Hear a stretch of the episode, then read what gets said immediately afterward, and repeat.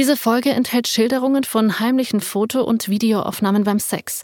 Wenn euch das Thema belasten oder retraumatisieren könnte, stoppt jetzt diesen Podcast. So ein Swipe nach rechts auf dem Handy kann der Beginn von etwas ganz Großem sein. Die Liebe des Lebens. Vielleicht aber auch nur eine Affäre oder guter Sex. Aber das ist leider nicht immer so. Online-Dating kann auch ziemlich schief gehen. Man weiß schließlich nie, wen man da trifft. Wir alle kennen ja die Geschichten von Typen, die beim ersten Date plötzlich ganz anders aussehen als der attraktive Mann auf den Bildern. Oder von denen, die dir erzählen, dass sie es nur mit dir ernst meinen, aber parallel noch mit zig anderen flirten. In dieser Geschichte geht es um Dating-Apps und darum, was zwischen zwei Menschen Ungutes passieren kann, wenn man im Netz nach der Liebe sucht.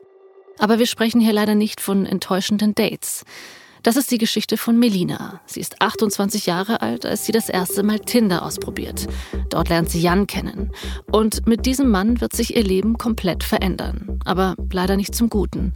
Es wird keine Love Story, sondern eine, in der viele Frauen systematisch betrogen, ausgenutzt und bloßgestellt werden. Melina heißt in Wirklichkeit nicht Melina. Wir haben ihren Namen geändert, um ihre Identität zu schützen. Auch Jan heißt eigentlich anders. Der ist nicht auf Tinder, um Affären zu suchen und schon gar nicht die große Liebe.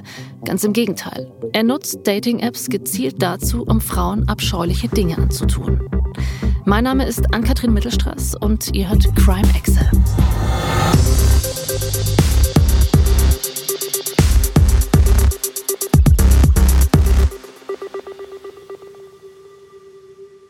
Es ist 2019. Melina lebt in München und arbeitet im öffentlichen Dienst. Eigentlich kommt sie aus Nordrhein-Westfalen.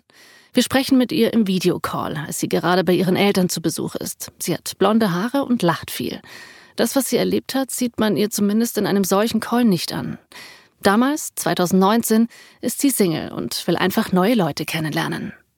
Ja, ich war einige Zeit Single und hatte das natürlich über den Freundeskreis so ein bisschen mitbekommen mit den Dating-Apps und habe mir gedacht, ich probiere das Ganze mal und habe mir dann Tinder runtergeladen.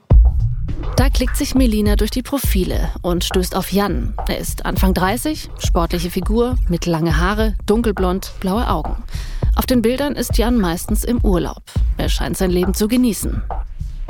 An das Profil kann ich mich noch gut erinnern weil ich mir das schon immer sehr genau angeguckt habe, wer da so hintersteckt oder wie jemand so sein Profil gestaltet. Und ja, derjenige hatte sich auch auf jeden Fall Mühe gegeben, das Profil dementsprechend anzulegen und auszubauen und interessant zu machen. Die Fotos waren, denke ich mal, schon gut ausgewählt, ähm, sodass man immer denjenigen so im Mittelpunkt gesehen hat, aber auch die Umgebung war schon ansprechend. Aus einem Karibikurlaub, ein schönes Bild mit einem Meer im Hintergrund. Ich denke, das war auch alles so ein bisschen darauf abgezielt, ja, was mögen Frauen denn?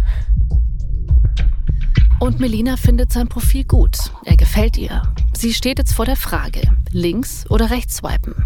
Ihr kennt es. Swipe nach links heißt, nö, diese Person bitte nicht. Rechts heißt, ja, ich will dich kennenlernen. Melina swiped nach rechts und it's a match. Sie finden sich gegenseitig gut. Sie können jetzt miteinander schreiben.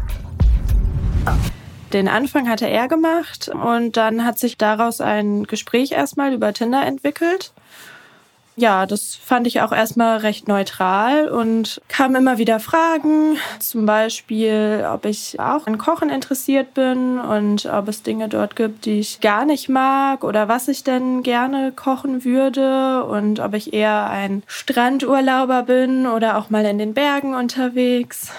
Er hat das Gespräch immer sehr geführt, also in dem Moment, ja, hatte ich ja noch gar nicht so viel Erfahrung damit gemacht sondern ähm, hab dann halt mal ihn machen lassen und man hat halt schon so gemerkt, er hat da auf jeden Fall schon Ahnung von, er kennt sich dort aus, er weiß ungefähr, welche Fragen er stellen muss. Jan scheint wirklich interessiert zu sein. Er übernimmt die Initiative, stellt viele Fragen. Dass genau das seine Taktik ist, mit der er bei Frauen auf Tinder gut ankommen will, das checkt Melina erst später. Jetzt lernen sie sich langsam kennen und sie merken, sie haben ähnliche Interessen. Sie kochen gerne, sie lieben es zu verreisen. Irgendwie scheint es zu passen bei Melina und Jan. Damit sich zwei Menschen auf Tinder gegenseitig angezeigt werden, dazu braucht es ein paar Dinge. Der Tinder-Algorithmus verrechnet unterschiedliche Kriterien. Die geografische Nähe, die Interessen, die man im Profil angibt, aber auch Dinge, die überhaupt nicht so romantisch klingen. Die Nutzungsdauer zum Beispiel. Je länger ihr vor Tinder sitzt, je mehr ihr swiped und euch durch die Profile wühlt, umso mehr und umso passendere Profile werden euch angezeigt. Aus Sicht von Tinder macht das Sinn. Dating-Apps sind Unternehmen, die wollen, dass man möglichst viel Zeit in der App verbringt. Genau wie Instagram oder TikTok. Ein bisschen wie am Glücksspielautomaten. Man bleibt so lange sitzen und wischt, bis es blinkt. Psychologinnen und Psychologen warnen schon länger davor, dass Dating-Apps süchtig machen können.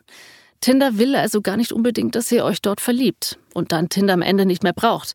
Daraus macht das Unternehmen nicht mal ein Geheimnis. Auf der Website steht, mit mehr als 55 Milliarden Matches bisher haben wir mehr als genug Übung darin, Singles zusammenzubringen. Während Seiten wie Bumble oder Parship eher für langjährige Beziehungen ausgelegt sind, steht bei der Tinder-App die User Experience im Vordergrund. Getreu dem Motto, alles kann, nichts muss. Tinder sagt also über Tinder, dass es um das kurze Abenteuer geht, dass die App für Leute gemacht ist, die sich am liebsten durch ein Profil nach dem anderen wühlen. Noch weiß Melina nicht, dass Jan genau das für sich ausnutzen will, dass der Suchtfaktor von Tinder ihm immer wieder neue Kontakte verschafft. Im Moment findet Melina Jan einfach nur sympathisch. Und klar, irgendwann reicht das Hin- und Herschreiben nicht mehr. Das kam auch dann wirklich von ihm. Er hat direkt auch vorgeschlagen, was wir machen können. Er würde reservieren und er würde sich halt um alles kümmern. Jan und Melina treffen sich zu ihrem ersten Date. Er reserviert einen Tisch in einem japanischen Restaurant in einer schönen Gegend in München. Er kannte das Restaurant auch schon sehr. Er kannte quasi die Karte schon. Er wusste schon genau, sollen wir das und das bestellen und sollen wir den und den Wein nehmen. Aber in dem Moment habe ich mir da gar keine Gedanken drüber gemacht. Äh, ich dachte, vielleicht geht er halt gerne hier hin mit Freunden und kennt es einfach. Er hat es ja auch vorgeschlagen. Ich habe es dann einfach auf mich zukommen lassen. Ja, wir haben uns sehr, sehr viel und lange unterhalten. Melina redet nicht gern über die Zeit, in der sie Jan kennengelernt hat. Und auch nicht so gern über die Zeit danach. Sie sagt oft die Person, wenn sie von Jan spricht. Sie scheint sich heute zu distanzieren von den Gefühlen, die sie damals für ihn hat. Denn sie mag Jan von Anfang an super gern. Sie unterhalten sich gut, schon bei ihrem ersten Date. Übers Reisen, über Sport, über seinen Job. Er arbeitet als Marketingmanager in einer großen Firma. Sie genießen diesen ersten Abend. Es fängt an zu knistern zwischen den beiden. Vom Japaner ziehen sie noch weiter in eine Bar, nicht weit weg vom Restaurant.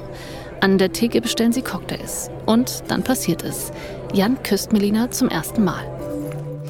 Es ist spät, als sie sich verabschieden, aber sie sehen sich schon bald wieder. Wochenlang treffen sie sich, vor allem am Wochenende. Melina erzählt, dass Jan weiter die Initiative ergreift, sie anruft, was unternehmen will und dass er mit ihr eine feste Beziehung will.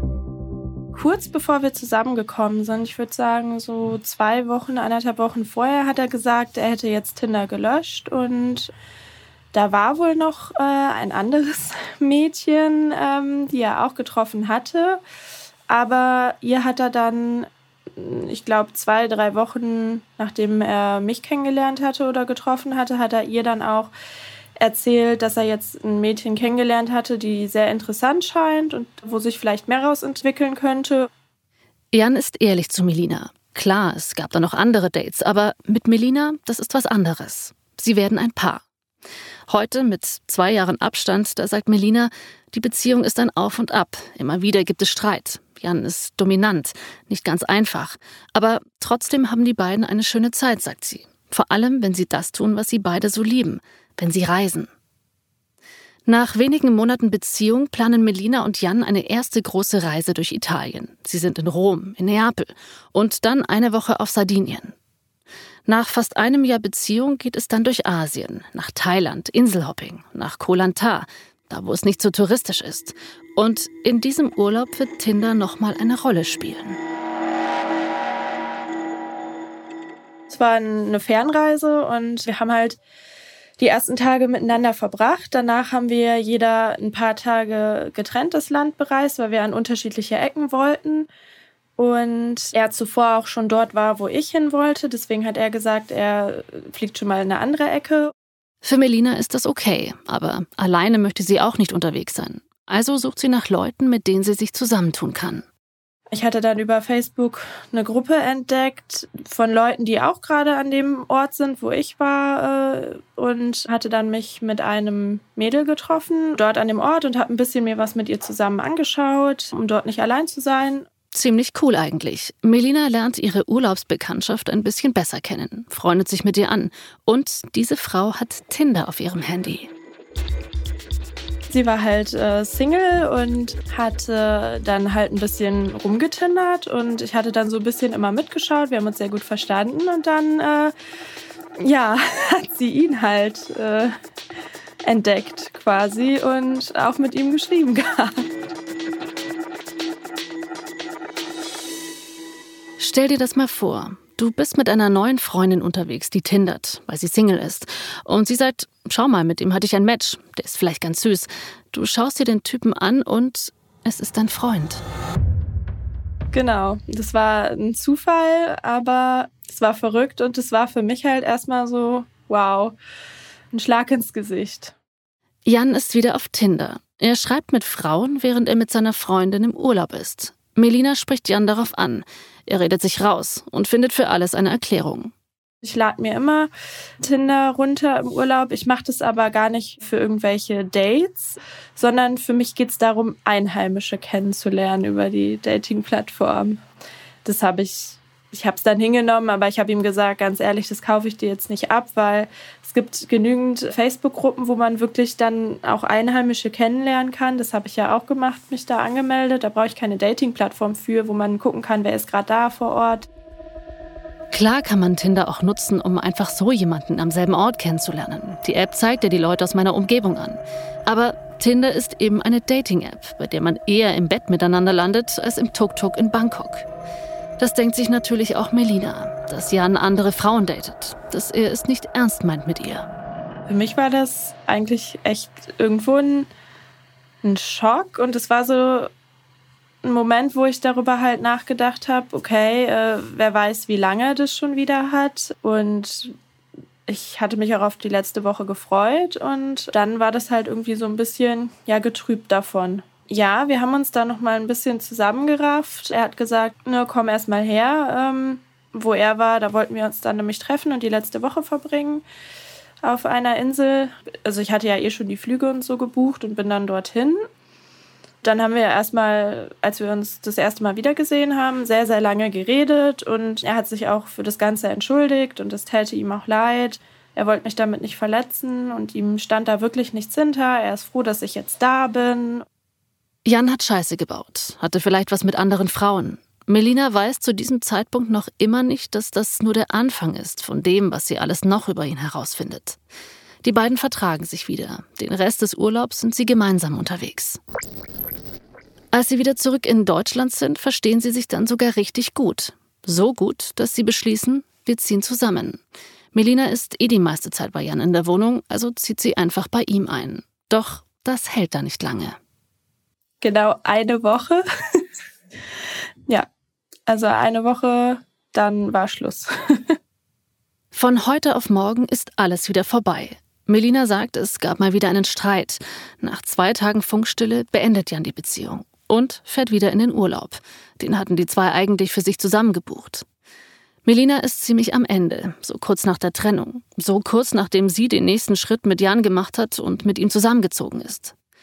Bevor sie die Wohnung von Jan verlässt, will sie noch ein bisschen was von ihren gemeinsamen Erinnerungen mitnehmen. Die Urlaubsfotos vor allem.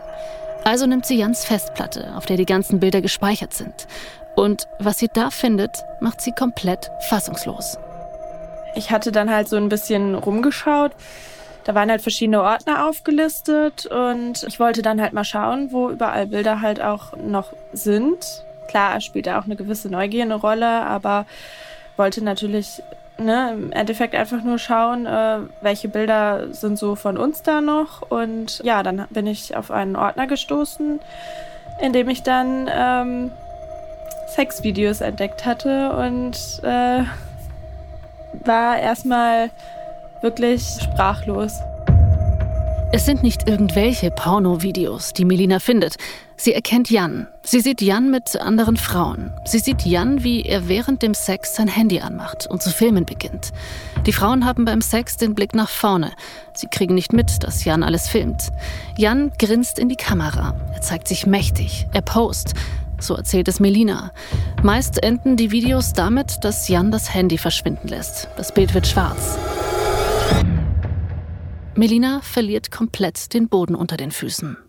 Ich musste mich dann aber auch leider einmal übergeben. Also mir war wirklich schlecht, als ich das gesehen hatte. Mir, mir schossen so viele Gedanken durch den Kopf. Also auf der einen Seite taten mir dann auch, weil ich ja erstmal nur andere Frauen gesehen hatte, die Frauen leid, äh, weil man ja eindeutig erkannt hat, dass das nicht geplant war von beiden Seiten, sondern dass das sein Ding ist.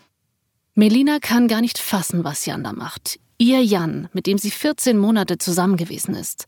Auf den Videos sieht sie, wie dreist er immer wieder dieselbe Masche durchzieht.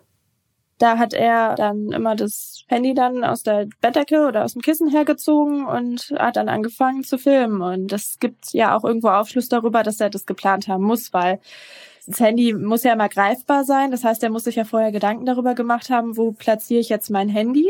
Und dadurch, dass es halt auch nicht nur die Videos in seiner Wohnung entstanden sind und in seinem Zimmer, sondern auch in, in den Wohnungen der anderen Frauen. Auf ein paar Videos erkennt Melina die Bettwäsche von Jan und sein Schlafzimmer. Manche sind woanders entstanden, vermutlich bei den Frauen zu Hause. Er hat auch ein, zwei Mal sein Gesicht einfach in die Kamera gehalten, richtig fiesen Blick aufgesetzt und so, so richtig, ja, äh, ne, ich habe gerade hier die Kontrolle und du weißt nicht, was mit dir passiert. Was für eine Horrorvorstellung. Du bist traurig nach deiner Trennung. Du willst vielleicht noch die schönen Erinnerungen aus der Beziehung mitnehmen. Und dann findest du Sexvideos von deinem Ex-Freund mit anderen Frauen, vielen Frauen. Du hast diese Person geliebt und hast einfach nichts mitbekommen. Melina beginnt an allem zu zweifeln. Ja, ich habe erstmal geschaut, äh, weil ich dachte nicht, dass hier auch irgendwo Kameras versteckt sind und habe mich dann irgendwo ja auch ein bisschen beobachtet gefühlt, weil ich nicht wusste, ne, jetzt ist er nicht da. Vielleicht hat er ja auch irgendwie was irgendwo installiert. Ähm, also das war ein ganz, ganz ja, erdrückendes Gefühl. Melina weiß nicht, wohin mit ihren Gefühlen. Und dann habe ich mich mit meiner Freundin getroffen, hatte mit ihr darüber gesprochen und sie war auch sehr, sehr schockiert und hat mir dann dazu geraten, das Material halt irgendwie zu sichern. Und sie hat gesagt, das ist eindeutig eine Straftat, das, das ist nicht erlaubt und ich soll da irgendwas auf jeden Fall gegen machen. Melinas Freundin hat recht. Das ist eine Straftat. Und zwar die Verletzung des höchstpersönlichen Lebensbereichs und von Persönlichkeitsrechten durch Bildaufnahmen. Darauf steht Geldstrafe oder sogar eine Gefängnisstrafe von bis zu zwei Jahren. Nach dem Gespräch mit der Freundin nimmt Melina ihren Mut zusammen und schaut sich alles auf der Festplatte an. Sie durchsucht Ordner für Ordner. Und äh, als ich dann nochmal geschaut hatte, habe ich gesehen, dass da auch einiges an Material von mir, also mit mir drauf ist, was nicht geplant war. Und es hat mich dann noch mal mehr schockiert. Und dann war mir auch bewusst, dass auch ich gefilmt wurde ohne mein Wissen, äh, auch recht am Anfang der Beziehung schon. Und das war irgendwie sehr, ja, wie soll man es beschreiben? Ich habe mich halt gefragt, ähm, wieso er das so gemacht hat. Klar, der Sex war einvernehmlich, aber dass Jan das Handy unter der Decke rausholt und sie filmt, das war nicht ausgemacht. Und Melina hätte es auch nie gewollt. Auf der Festplatte sind auch noch Nacktbilder von ihr. Bilder, auf denen sie sich umzieht oder gerade aus der Dusche kommt. Bilder aus Situationen, die in einer Partnerschaft ganz normal sind. Und die hat er ausgenutzt und fotografiert habe natürlich versucht, mich zurückzuerinnern, hätte ich da irgendwas merken können? Was war an dem Tag? Äh, was war in dem Moment? Habe ich da doch vielleicht irgendwas bemerkt und habe das abgetan? Oder was mir halt ein bisschen aufgefallen ist, als ich dann das reflektiert hatte, ähm, ist mir halt irgendwie in den Kopf geschossen, dass er sehr, sehr oft nach dem Sex schon sein Handy immer in der Hand hatte. Also ich bin dann immer ins Bad gegangen und er hatte sofort immer sein Handy in der Hand und jetzt im Nachhinein denke ich mir halt schon, ja, wer weiß, was er dann da gemacht hat, schnell die Videos irgendwie in einen anderen Ordner geschoben oder irgendwo gesichert, äh, damit ich es nicht, nicht sehen kann oder sich das nochmal angeguckt und gegebenenfalls gelöscht oder so. Das weiß ich natürlich nicht. Die Videos und Bilder sind fein säuberlich sortiert nach Datum. Den Ordner hat Jan übrigens Backstage genannt. Und Melina findet noch einen anderen Ordner, der heißt Tinder Beauties. Es ist eine Sammlung von Tinder-Profilen, die ihr scheinbar ansprechend findet und deshalb Screenshots davon in einen Ordner packt. Die Frauen mit dem Profil wissen davon natürlich nichts. Das Ganze wirkt wie eine riesige Trophäensammlung, sagt Melina. Sie ist sich sehr sicher, dass es neben diesen Fotos und Videos noch mehr geben muss. Jan hat mehrere Festplatten und auch eine Cloud, in der er Sachen speichert. Er hätte ja immer erwischt werden können mit irgendwas, ähm, aber er hat da schon so eine gewisse Sicherheit und Gekonntheit auch ausgestrahlt in dem, was er da tut. Und das hatte mich dann so ein bisschen zum Nachdenken gebracht, wo ich dachte, dass der muss das schon viel öfter gemacht haben. Damit kann Jan unmöglich davonkommen, denkt sich Melina. Sie will, dass Gerechtigkeit herrscht. Sie geht mit ihrer Freundin zur Polizei und erstattet Anzeige gegen ihn. Der Fall geht weiter an die Kriminalpolizei. Und Melina beschließt, die anderen Frauen zu kontaktieren, die sie auch auf den Videos gesehen hat. Wie sie das macht?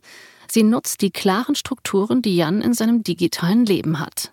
Also er hat immer alle, alle Termine, die wir hatten oder Treffen, hat er immer eingetragen mit Uhrzeit, Anfang, Ende, Ort, was wir machen. Und da habe ich mir gedacht, das hat er bestimmt nicht bei mir das erste Mal gemacht und habe dann durch den Kalender halt entdeckt, weil man ja sehen kann, wann die Videos aufgenommen wurden. Da gibt es ja immer Info. Und dann stand halt sogar auch, dass mit dem Handy die Infos aufgenommen wurden.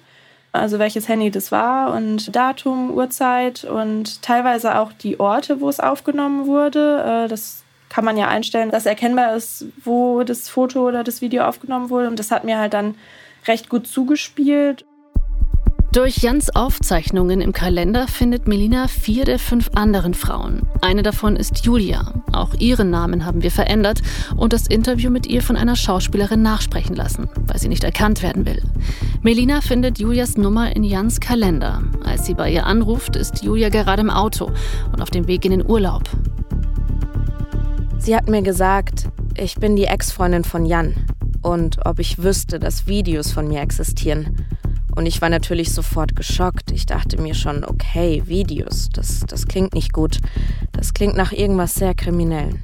Und dann, ja, hat sie mir gesagt, okay, sie hat einen Ordner gefunden auf einer Festplatte. Da sind Sexvideos drauf. Und ob ich davon wüsste und einverstanden war. Und ja, war ich natürlich nicht. Ich wusste nicht mal davon.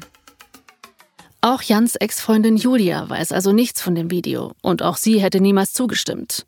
Jan war für Julia eine etwas längere Bekanntschaft, erzählt sie. Und kennengelernt haben sie sich über Tinder. Und ich weiß noch, dass einfach die Gefühle, die da hochkamen, ich weiß nicht, warum das so verankert ist bei Frauen, aber es war erst einmal so ein bisschen, oh mein Gott, wie konnte ich das nicht erkennen? Wie konnte ich das nicht mitbekommen haben? Und ja, dass mir sowas passiert irgendwie. Meine Freundinnen im Sitz vorne haben mir sofort im Rückspiegel angesehen, dass da was ganz, ganz schief gelaufen ist. Und ja, ich habe mich irgendwie total mit Milena connected gefühlt und irgendwie gleich so so eine Basis gehabt und irgendwie so ein Einverständnis. Ja, was machen wir? Was tun wir? Kann ich da jetzt irgendwas machen? Melina und Julia sprechen über Jan und wie es dazu kommen konnte. Je länger sie reden, umso schockierter sind die beiden. Sie finden eine Parallele nach der anderen. Kurz danach hatten wir uns verabredet. Er hatte ein Restaurant rausgesucht, einen Japaner. Und ja, dann hatten wir eigentlich schon irgendwie einen ganz netten Abend. Er hat viel geredet über sich, über seine Arbeit. Und tatsächlich hat er mich auch schon in dem Restaurant das erste Mal geküsst. Es war schon sehr offensiv, würde ich mal sagen.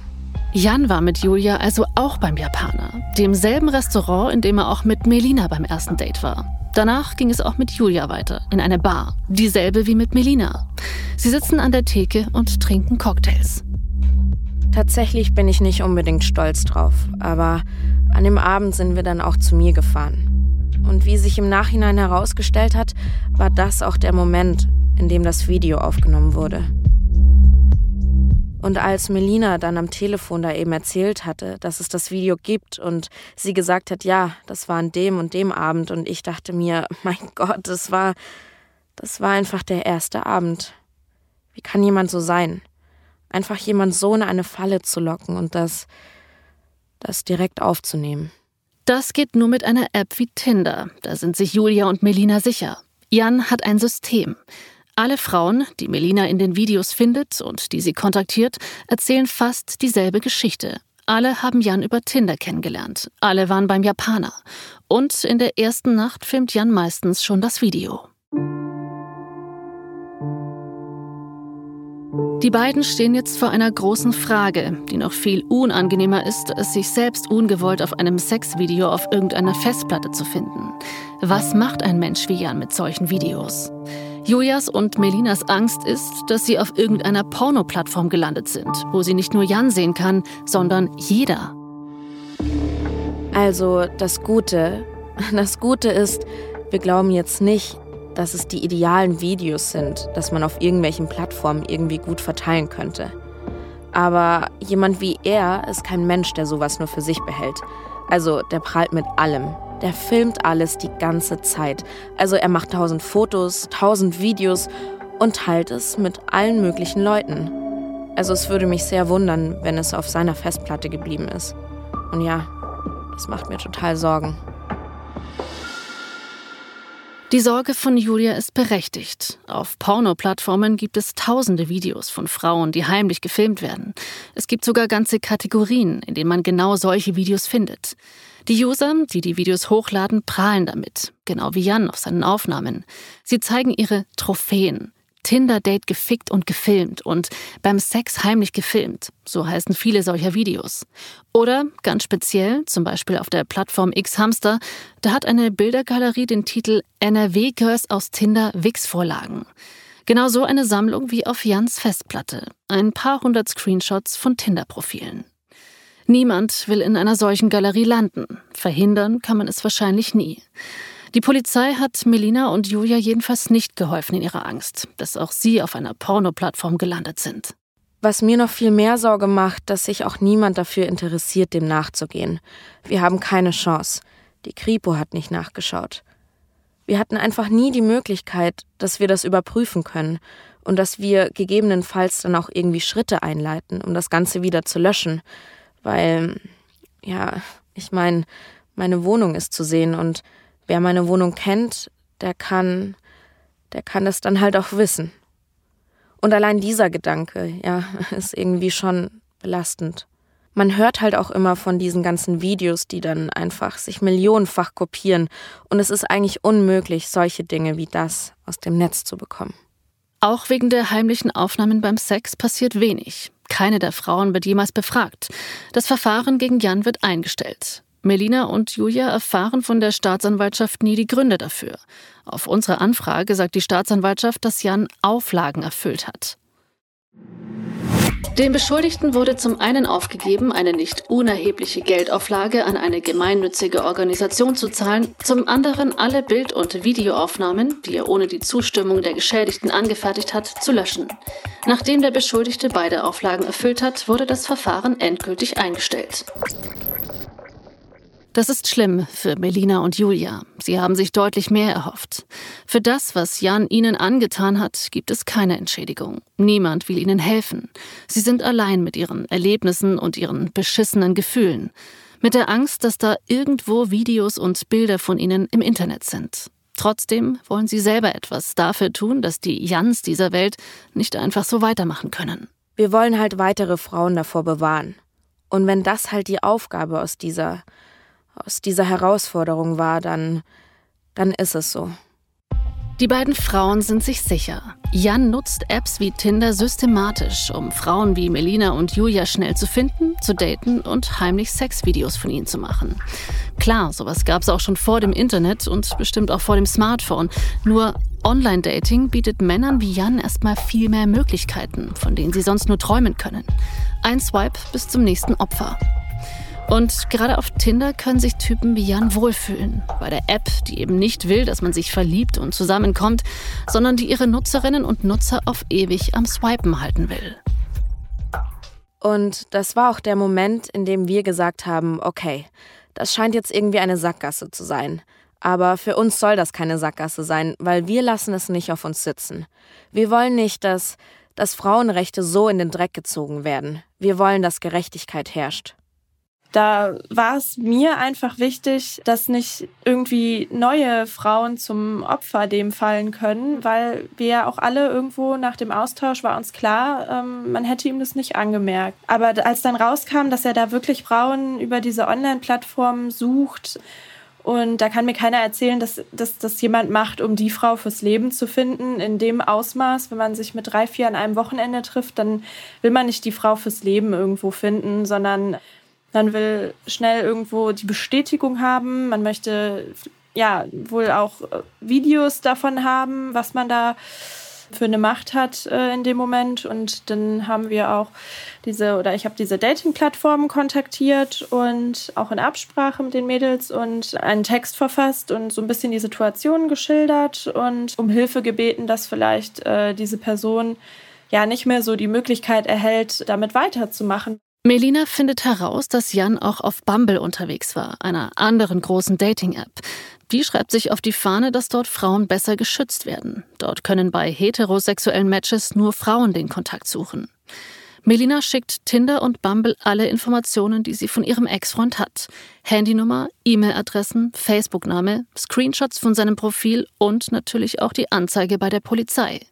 Und Tinder antwortet irgendwo wirkte das wie, wie so Standardtexte, die dann zurückkommen. Das ist wie bei, ob es bei Bewerbungsverfahren sind oder ja, bei anderen Dingen vielen Dank für Ihre Mitteilung. Ähm, wir kümmern uns drum, wir schauen uns den Fall mal an und werden dann gegebenenfalls irgendwelche Maßnahmen einleiten. Aber das wirkte halt nicht äh, so, als hätte das eine, eine gewisse Wichtigkeit.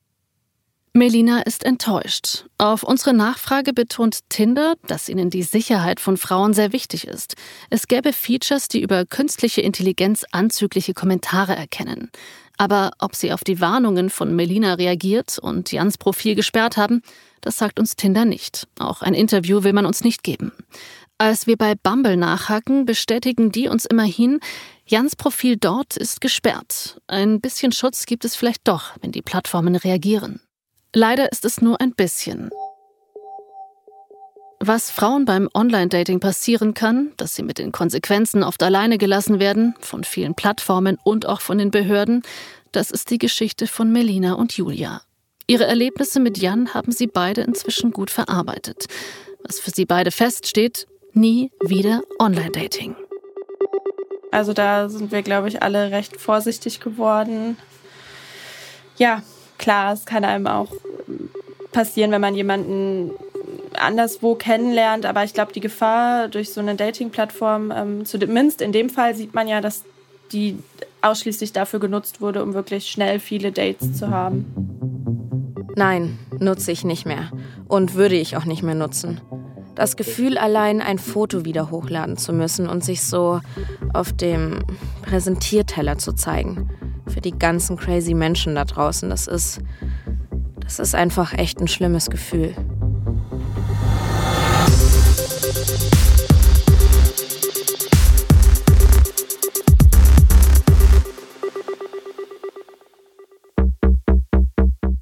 Das war Crime Exe. Mein Name ist Ann-Kathrin Mittelstraß. Reporter dieser Geschichte war Manuel André. Julia wurde gesprochen von Pia Amofa Antwi. Redaktion Cornelia Neumeier, Reinhard Röde und Leopold Zack. Regie Niklas Gramann und Leopold Zack. Audioproduktion Christoph Tampel. Produzent Reinhard Röde. Redaktion FIO Tristan Lehmann. Gesamtleitung FIO Luca Hirschfeld und Tristan Lehmann. Crime Exe ist eine Produktion von Ikone Media im Auftrag von FIO.